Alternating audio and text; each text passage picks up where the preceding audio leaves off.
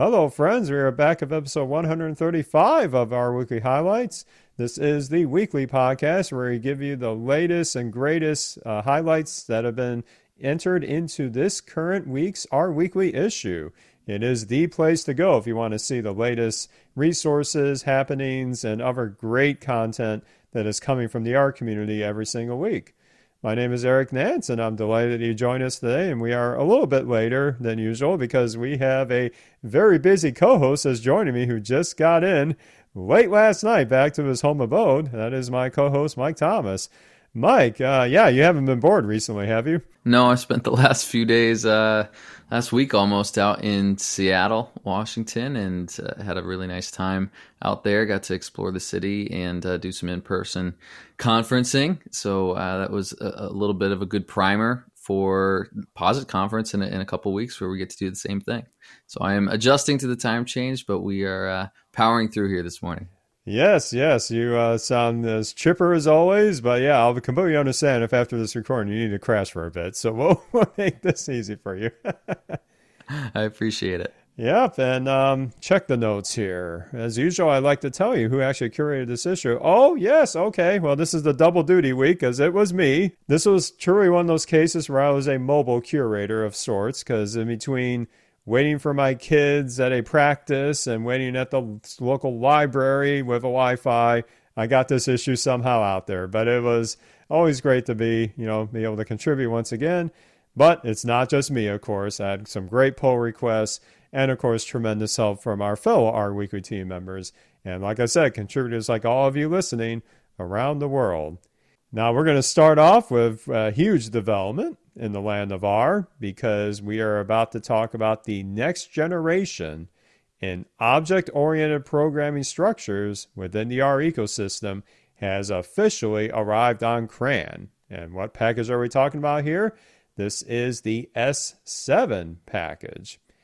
Now, the origins of S7 um, are just as fascinating as the package itself, but it's very important to note on the outset that S7 is not built by a single person or a single company.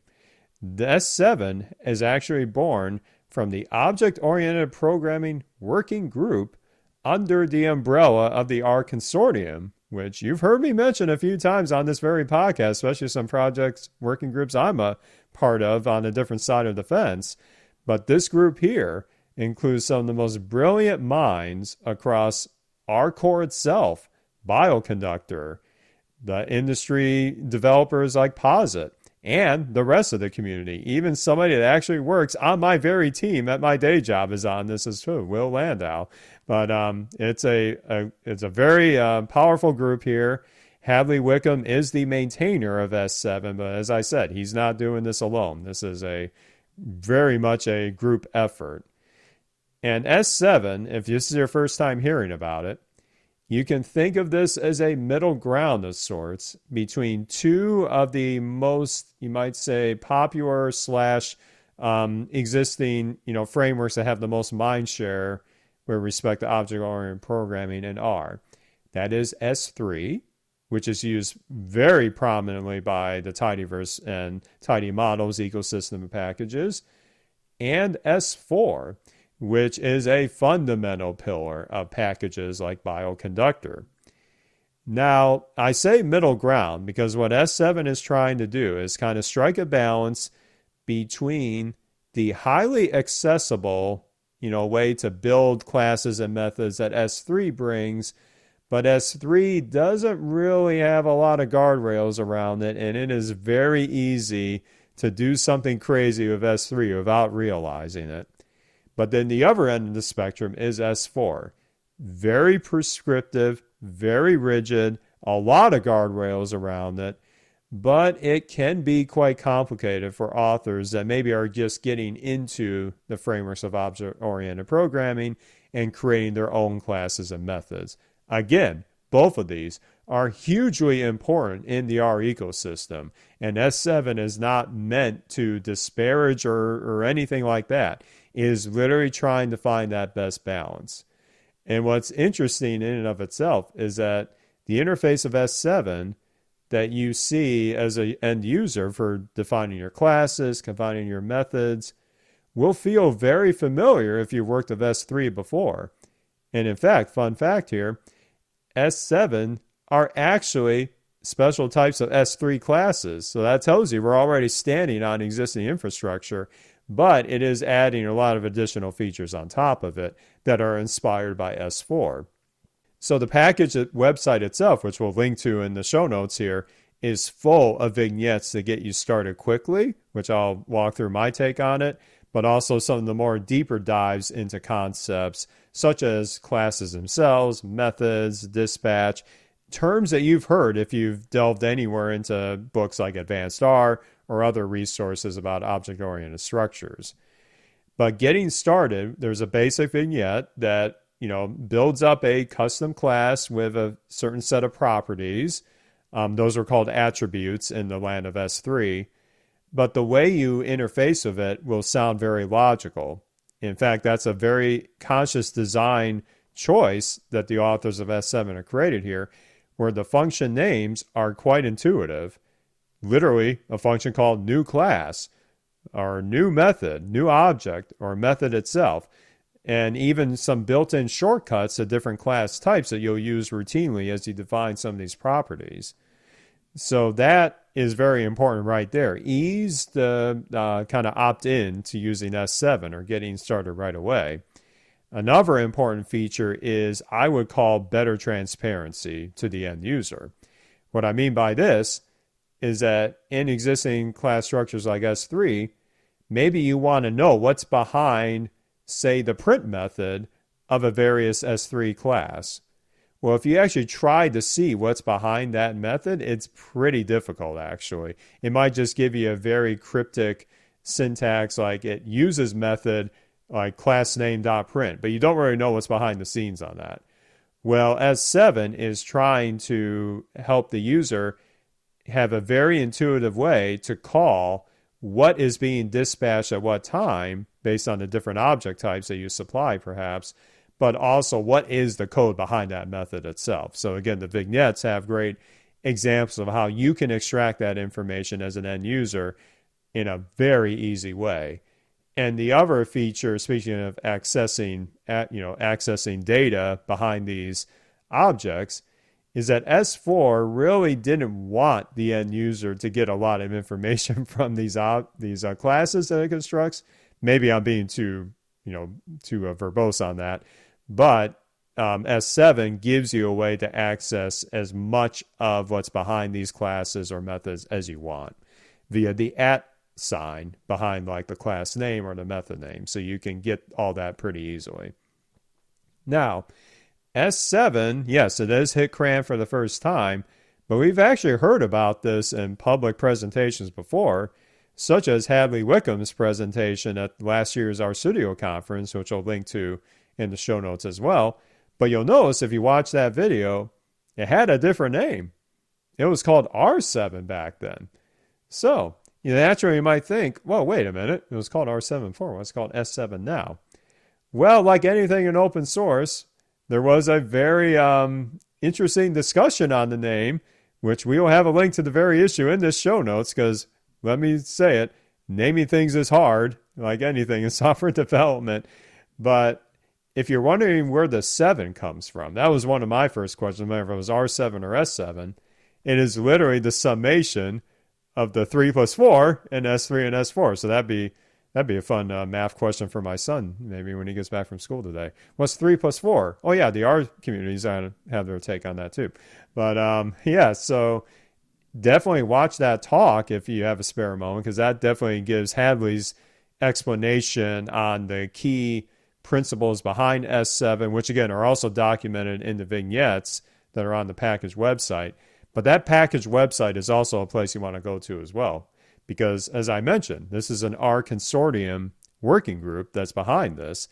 And on top of the vignettes that are linked in the package site, we actually have links to meeting minutes of this working group as they're literally going through the evolution of this package because it is a fascinating development here. I've, I've even heard from my uh, colleague Will Landau, who is on that working group, about some of the early discussions on this. It has been quite fascinating, but you get a lens into that by looking at the various materials on the package site. So, again, we'll have a link to it in the show notes, but there are some big ambitions for S7 as I close this out, my summary of it. Yes, right now it is another package on CRAN, but the goal here is to have S7 built into R core.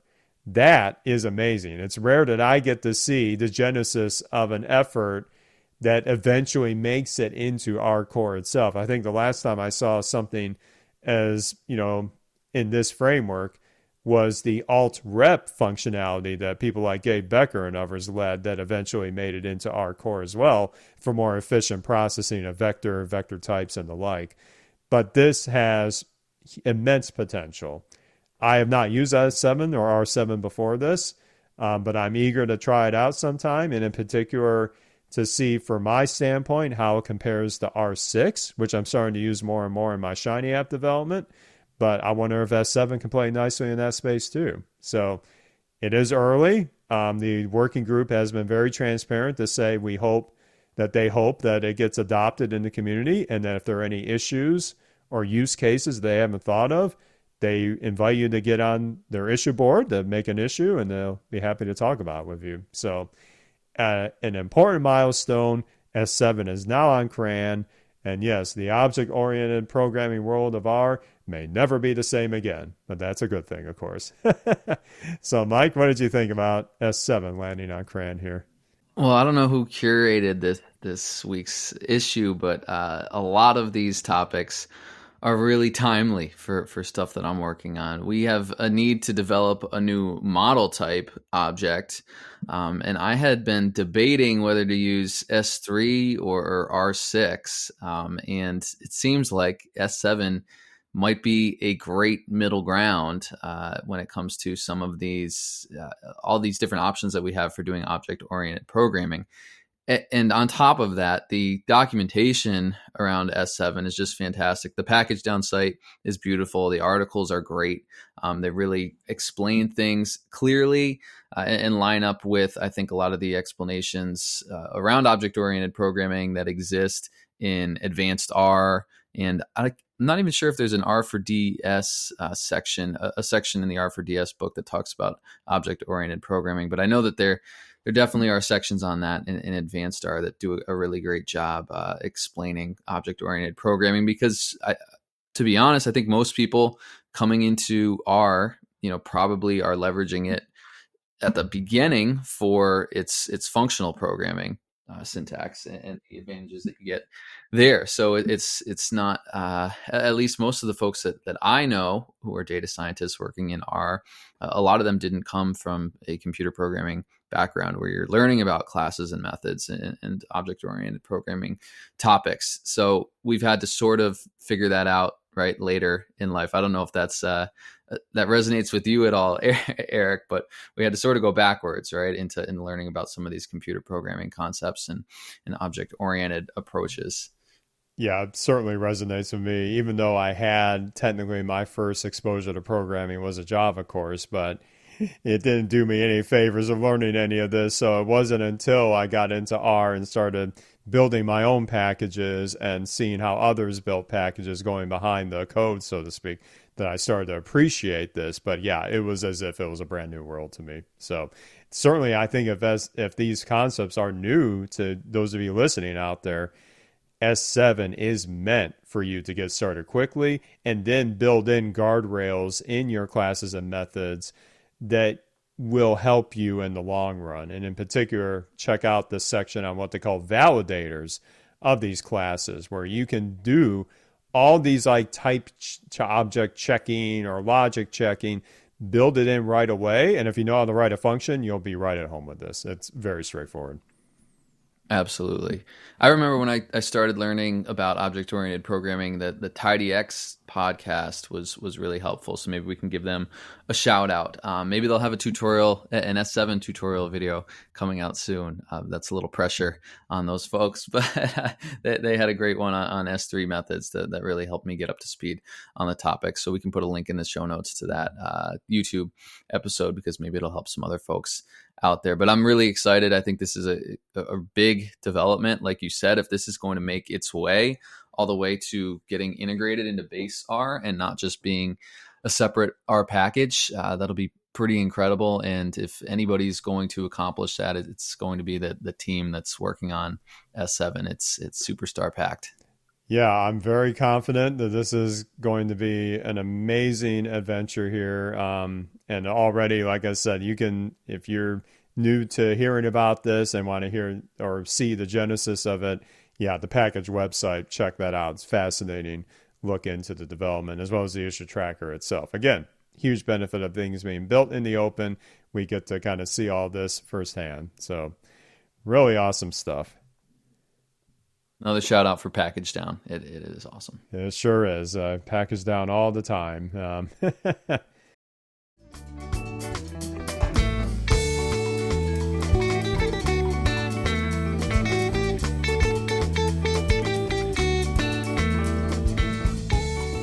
Now, one thing that pkgdown does for you, Mike, very well is it helps automate the process of building that said website, right? And imagine if you had to craft that individually yourself every time you made a package because who wants to you know do all that manual effort well our next highlight is going to give another take on that especially in a fun context to help you get started with automating your template r script creation or other resource creation and that is the esteemed nicola rennie um, who has been a frequent contributor to the highlights is back here and as i mentioned we've we've actually touched on quite a few highlights in the past about automating some pretty tedious manual tasks and streamline that thanks to automation that you can do via R or even other languages.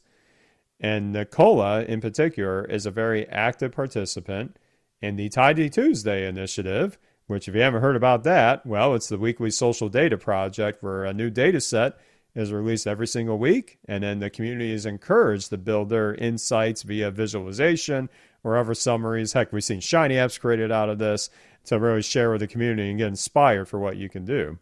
In fact, that effort is now led by the amazing Jon Harmon, one of our uh, regular listeners of this very podcast. You're doing a tremendous job, Jon, and yeah, I'm always fascinated to see what happens on Tidy Tuesday every week. So back to the topic at hand. Well, Nicola, as I said, is a frequent participant in Tidy Tuesday. She often found herself taking the script that she made the week before, copying it to this new folder, changing the data set importing, but yet doing a very similar setup to like the packages she's using, some of the customizations she does for visualizations. It's just a lot of manual copying, pasting, right? And and modification. That gets old after a while. Heck, a little bit behind the scenes for all of you listening to this very podcast. When Mike and I prepare for a new episode, guess what I do? Well, I have a markdown template for our show notes in my system called Standard Notes, which is a markdown based note taking um, self contained uh, platform. We use a service called Hedge Docs to give us a Google Doc like functionality for collaborating on the notes so that we can put our you know talking points or whatnot. Well, guess what little old me does? I take that standard notes template and markdown, manually copy it into the hedge docs, modify the date, modify the issue number, modify the curator, and then manually add the highlight links. Yeah, I want to automate that too. Well, Nicola is inspiring me to figure that out sooner than later because her post is a great walkthrough for how you can take advantage of R's built in functions with a little bit of clever logic to make all this happen. So, Mike, why don't you take us through how she accomplished this? Absolutely. So I always get excited about Nicola Rennie's blogs, and this one, this particular post is no exception. It's such a unique little topic with a with a ton of real world applicability. I found uh, myself this week yet again writing the same README section on how to activate and restore an REnv project. I, I do it in just about every single README uh, across every repository that we create. And this is the blog I needed to get me to stop doing that. so, uh, so I really appreciate that. And when I think about functions uh, that programmatically generate, you know, template files, Golem and usethis are two packages that come to mind for me. You know, there's there's nothing better than Golem's use module function, which just uh, you know creates a brand new .r file with all the scaffolding that you need, uh, so that you can just sort of fill in the important parts, the blanks. But I had no idea until reading Nicola's blog post that there's a function called use R Markdown template from the usethis package because you know of, of course there is you know what doesn't usethis have at this point um, I have a super hot take incoming that relates to uh, some of the, the, the content that was in this blog post. If you're ready, Eric, drum roll. I think R is pretty darn good at doing a lot of data engineering and sysadmin types of tasks like creating new directories, handling what to do if they already exist, moving files around. Uh, I am going to shamelessly plug a talk that I gave to the Boston R user group a couple years ago on exactly this topic. I will also plug the FS package, which I feel is like the the dplyr of working with the file system. It just makes everything so easy and clean and really returns nice messages in the console about, about what it ran into, what's going on. And Nicola used the example of programmatically generating a README Markdown file, but but then went a step further for actually creating a template for her blog posts themselves. And if you've read her blog posts before, you know that they're somewhat similar in structure. You know, they typically import some packages and some data, do some data prep, and then create a plot or a GIF at the end of that. And the template that she authored for this purpose is, is really clever, uh, really easy to understand as well. So I would encourage you to check it out for yourself because I can almost guarantee you that there is some portion of your your day to day work and your day to day responsibilities um, that could be benefited from a template. Absolutely, and and, and hey, hot take second on that hot take because I I use R so much for these lower level operations for setting up my environment, setting up you know directory structures especially when I'm doing these HPC jobs. And yeah, FS has never let me down. It has been a huge part of just building wrappers around that. I do a lot of this with cloud stuff too, but it is first class. Yeah, love that. Love that workflow. So yeah, Nicola really has some intuitive ways to get that going quickly if you're new to that workflow. But yeah, taking advantage of what's built in and taking advantage of FS I know some people do get intimidated up front and figuring out, okay, I hear automation all the time. How is it accessible to me? But start small. You know, just find one thing. I mean, it even gets to Hadley Wickham's advice. If you're writing the same R code like three or more times, make a function out of it if you're only changing one thing each time so that it's easy for you to not, you know, duplicate so much when you don't have to. Um, yeah, I think learning a little bit of tricks here will pay off in many types of projects down the road. Certainly for me, I have to have a lot of dynamic things set up for either simulations or other, you know, dynamic processing. Sometimes I just have a couple parameters to go from first, and then I use those effectively uh, throughout the app. But yeah, just making your life easier if you have like a set of packages like Nicola was doing that you're using routinely in your R analyses. Just having that R markdown or that R script ready to go, I think is a huge step in that right direction. So it's a great, great way to get started. But yeah, be warned. Once you get a little hint of this, it is a rabbit hole that you'll go down, probably not knowing it at first. But you do remind me, Mike, of another person I think would agree with us on this particular take. Uh, Jared Lander is also a huge fan of using R for just about everything out there. So he's got some talks about that too. So it, it's worth it, folks. It's worth it. Yes, no, I think Jared set up some whole like monitoring of the uh, the climate in his house or something like that with his thermostats, smart thermostats, and, and all sorts of sensors and things like that. His his home automation. So there's he's got some pretty pretty wild uh, blogs around how to do all that sort of stuff in, in, R. So I couldn't agree more. If you can you can do it programmatically, right? We try to do it programmatically.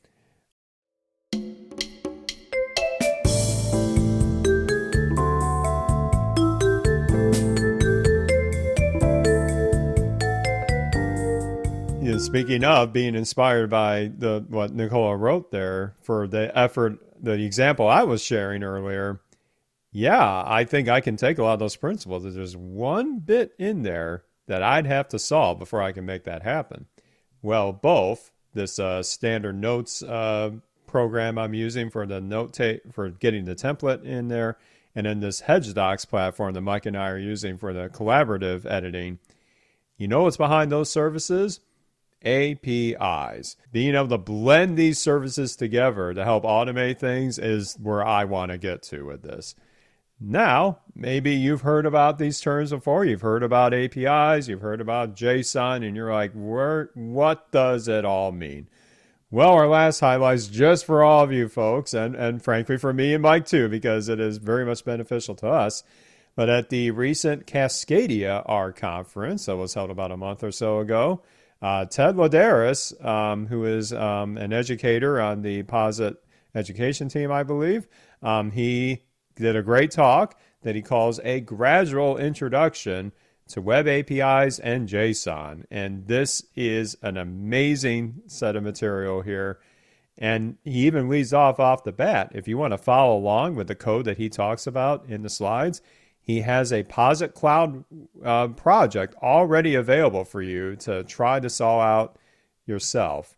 Um, but he, you can tell he's an educator at heart, right? He's he's broken this up very, very logically with the very building blocks here. So he talks about kind of the basics behind APIs, some of the things you have to do to kind of get to know an API better. Try looking at the documentation for one, trying to figure out what things like endpoints mean, how you can actually try it out for yourself, and then what's really happening behind the scenes when you enter an address in like your web browser or a, a request via the curl utility or whatnot, how is that response coming back to you? And in what format is that response coming back for, to you? Because most of the time, these APIs speak the language of JSON. It's JSON going in, usually, or maybe it's XML for those really cryptic ones. We'll not get to that. Um, but mostly coming out is JSON. So getting familiar with that data structure It'll look kind of odd at first, but it's very hierarchical in nature. But once you get the hang of it, it is really powerful to communicate between these different services together. The HTTR2 package is the next generation of the previous HTTR package, which you often see in many tutorials. But HTTR2 has got some really handy, I would say, intuitive functions to even just establish the the the bones of your request that you make to an API, and in inspecting what happens, the response versus like the raw format versus the parsed JSON format, getting just the parts you need. Um, it's very very helpful. So, and again, Ted goes into the JSON primer as well. And the best part is, R has established packages already to help you translate from list objects to JSON back and forth very easily. And HTTR2 will help with this as well because behind the scenes, I believe it's using packages like jsonlite and others in this space. But yeah, once you get comfortable with lists, then you'll be very, very unprepared to work with API responses more regularly. So there's lots, lots to choose from in this, uh, lots to dive into great examples throughout. So Ted did an amazing job with this with this uh, presentation. And again, I think if you're new to this world, this is the first place to go. And he's got links to additional resources in in uh, in the end of his presentation. There are ways you can play with APIs for free. You don't have to worry about cost because a lot of these are putting a lot of companies or a lot of community members are putting APIs out there as a learning opportunity and not just for, you know, a service that they're building. So lots, lots to choose from here. I mean, lots to dive into. So thanks to Ted for making this. And yes, we are building custom APIs for the very workshop that we're doing at PositConf in a few weeks. And uh, Mike, it does sound like you can't escape the world of APIs, right? You've been in this world too. No, and I wouldn't want to. Uh, and like I said, sometimes it seems like the R Weekly highlights are looking out for me. Uh, I'm in the middle of putting together a presentation for a client on deploying our models to production as REST APIs using Plumber, and I think you know that probably naturally is leading to more APIs in the data science ecosystem and, and more reason for us to learn about how to handle them and, and, manage them. So thank you to Ted for putting this awesome material together. Great Quarto presentation. And perhaps this will resonate with some folks, um, but sometimes the hardest part about getting buy in for folks moving from off the shelf model deployment tools to open source is just doing a great job at articulating the benefits and explaining technical concepts like APIs clearly. So, if you're looking uh, for some examples uh, of uh, places where this has been articulated well and concepts have been clearly defined, Ted's presentation is a great potential resource. He does a great job of doing those things. And something else that resonated with me was the slide that said, uh, "Step one: try to make sense of the API documentation." I know that feels. It didn't say read the. It didn't say read the API documentation. It said uh, try to make sense of it, and uh, I hear you, Ted. I, I absolutely hear you. Um, uh, other things that that shouted out at me was, was the fact that JSON is the language of the internet. I'm pretty sure that was in all caps uh, in Ted's presentation, and it's it's very true, right? This this is how different services on the web communicate with each other in terms of passing data back and forth. Um, and that's that's really the key to building these REST APIs that, that can create efficiencies and allow different platforms and systems that you already have in place to talk to each other. And the httr2 package just makes things so easy for us in terms of working with these APIs from R. And as you said, Eric, you'll have to be comfortable working with lists in R as well. But we have great tools for for working with lists in terms of the map ecosystem um, to to boil down those lists and extract the elements out of those lists that, that we care the most about keeping. So fantastic presentation. Um, I didn't get a chance to to go to or, or see any uh, content besides this presentation from the Cascadia R conference, but I, I, know it's a phenomenal R conference, and hopefully we'll be seeing some more content that that came out of that R conference in, in the near future. Yeah, there was a lot of great content I heard from that conference, and and actually, yeah, we'll have a link to Ted's recording of the same talk in the show notes as well if you want to get an audio and video presentation of that. But yeah, please definitely bookmark that resource. It is quite valuable in this world of API uh, development. Well, that's not the only thing great about this week. We got a lot of other interesting content, especially I, I went to town on a bunch of package updates, both new and updated packages, and we have a whole list to choose from there. And we'll take a couple minutes to talk about some of the additional finds that Mike and I have for this issue. So, in this world of asynchronous plumber APIs, there is a new framework in town called Faucet. And Andres Quintero, who actually is an engineer at Epsilon, uh, just recently did a, a, video stream demonstrating Faucet in action. And Faucet will take you a little bit to get your head around because it's not actually an R package. It's more of a kind of template, if you will, written entirely in Rust. But he shows a use, use case of using Faucet to help bring Plumber a- APIs asynchronous, uh, asynchronously via a Kubernetes deployment. So it's really geeky with the infrastructure side of it, but I could see immense potential if you're using R models in production via APIs and you have a situation where you got a lot of users hitting these applications or other services that are the front end to the API all at once, you'll want to have a look at what Faucet's bringing to the table. So, who would have thought that we have not one but two asynchronous plumber frameworks written in Rust, all in the span of a couple months. So, wow, Rust and R. That's that's uh, that's an arrangement we're probably going to see more of these days. So that was fascinating to watch for myself for sure. But uh, Mike, what did you find? I feel like Rust and Nix are like now the two hot things that I need to learn and brush up on. After the workshop, after the workshop. exactly, after the workshop. So one thing that that uh, I wanted to to point out, you said there are a lot of package updates this week, and that is certainly the case. And one that I use quite a bit is the rsample package, which is within the tidymodels ecosystem for uh, sampling data and splitting that data into training, testing, and validation sets. And um, a lot of updates there in version 1.2.0, a new function called initial validation split has uh, led to the soft deprecation of the validation split function um, that now implement this this three way splitting of the data into training, validation, and test sets. There are some new updates as well to uh, data splitting survival objects, such that they maintain their class of being that SURV type of objects, and a, a, couple more improvements as well that you can check out in, in the news markdown document uh, in the change log for that particular package on GitHub. So if you are somebody who finds yourself using the rsample package, uh, you may want to check out this new initial validation split family of functions.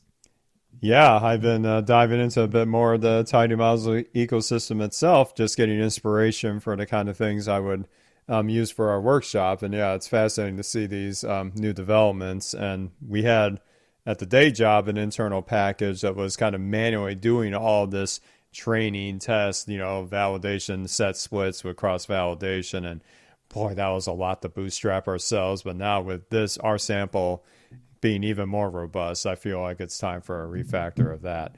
If I could just clone myself to do it. But in any event, we all have that issue one way or another. And I will throw one little additional find here. It's more of a call to action. Um, the Side project has their annual champions program, an open call for new applicants to be a champion for rOpenSci. So the applications and the application deadline is September 4th. So if you're listening to this, you'll want to, and you're interested, you'll want to check out the link we have in the show notes to the rOpenSci Champions uh, portal. Um, we've heard tremendous things about this program throughout the community, heard a lot of great success stories. I've seen that featured on their blog recently. So if you're interested in giving back to the rOpenSci project with your knowledge, you know, with your time, this is an amazing way to do it. So I would definitely highly recommend that. But I would also recommend looking at the rest of the issue as well, and that is available at rweekly.org. Our current issue is right at the front page. And again, tremendous, uh, tremendous fun curating this issue, albeit in my more mobile setup that I had to do this past weekend. But it's great to see all the content flow through, and I've definitely made a few bookmarks on some of the things I'm going to follow up on for my R adventures, if you will. But I think you'll have that same effect too when you see this issue. And if you want to get in touch with helping the project, the best way to do it is whatever that new resource or that new package you found and you want to share it with the world, send us a pull request. It is directly at the top of the page, a link to the GitHub repo. It's all marked down all the time. We do markdown for the show prep of this and it never let us down once. So our R Weekly is entirely powered by Markdown, so it's very easy to get up and running. And also, if you're looking to help out the project by being a curator, we definitely have open slots. So please uh, get in touch with the team. We have direct links to that in rweekly.org as well. And if you want to get a hold of us, um, we you can find your trusty listeners on various social media. I am at rpodcast at podcastindex.social on Mastodon. And also, we do have a contact page in the show notes of this episode if you want to send us feedback that way as well. And uh, Mike, where can the listeners find you? Likewise, I am at Mike underscore Thomas at fosstodon.org. Very nice. And yeah, we had a, a fun little uh, pre show too, doing some fun workshop prep. we, we're coming along, but yeah, we're, we're in the home stretch here. It's only a few weeks away. And imagine how fast this summer is gone, but we're, we're excited for that too. And by the way, if any of you are going to posit::conf, whoever you're going to our workshop or not, yeah, definitely come say hi to us because both Mike and I will be there and happy to connect with all of you. All right. Well, I'm going to have to close the connection for this very episode, but I'm very happy you tuned in to listen to us, and we'll be back with another edition of R Weekly highlights next week.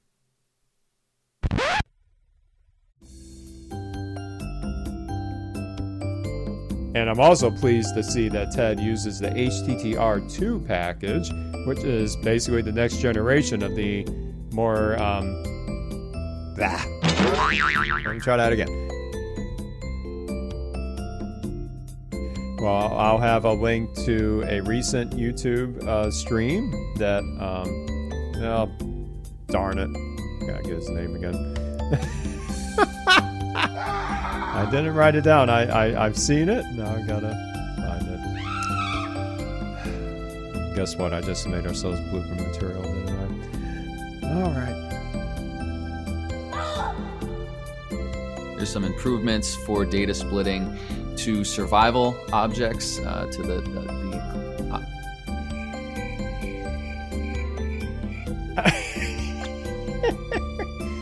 It's contagious, Mike. It's contagious.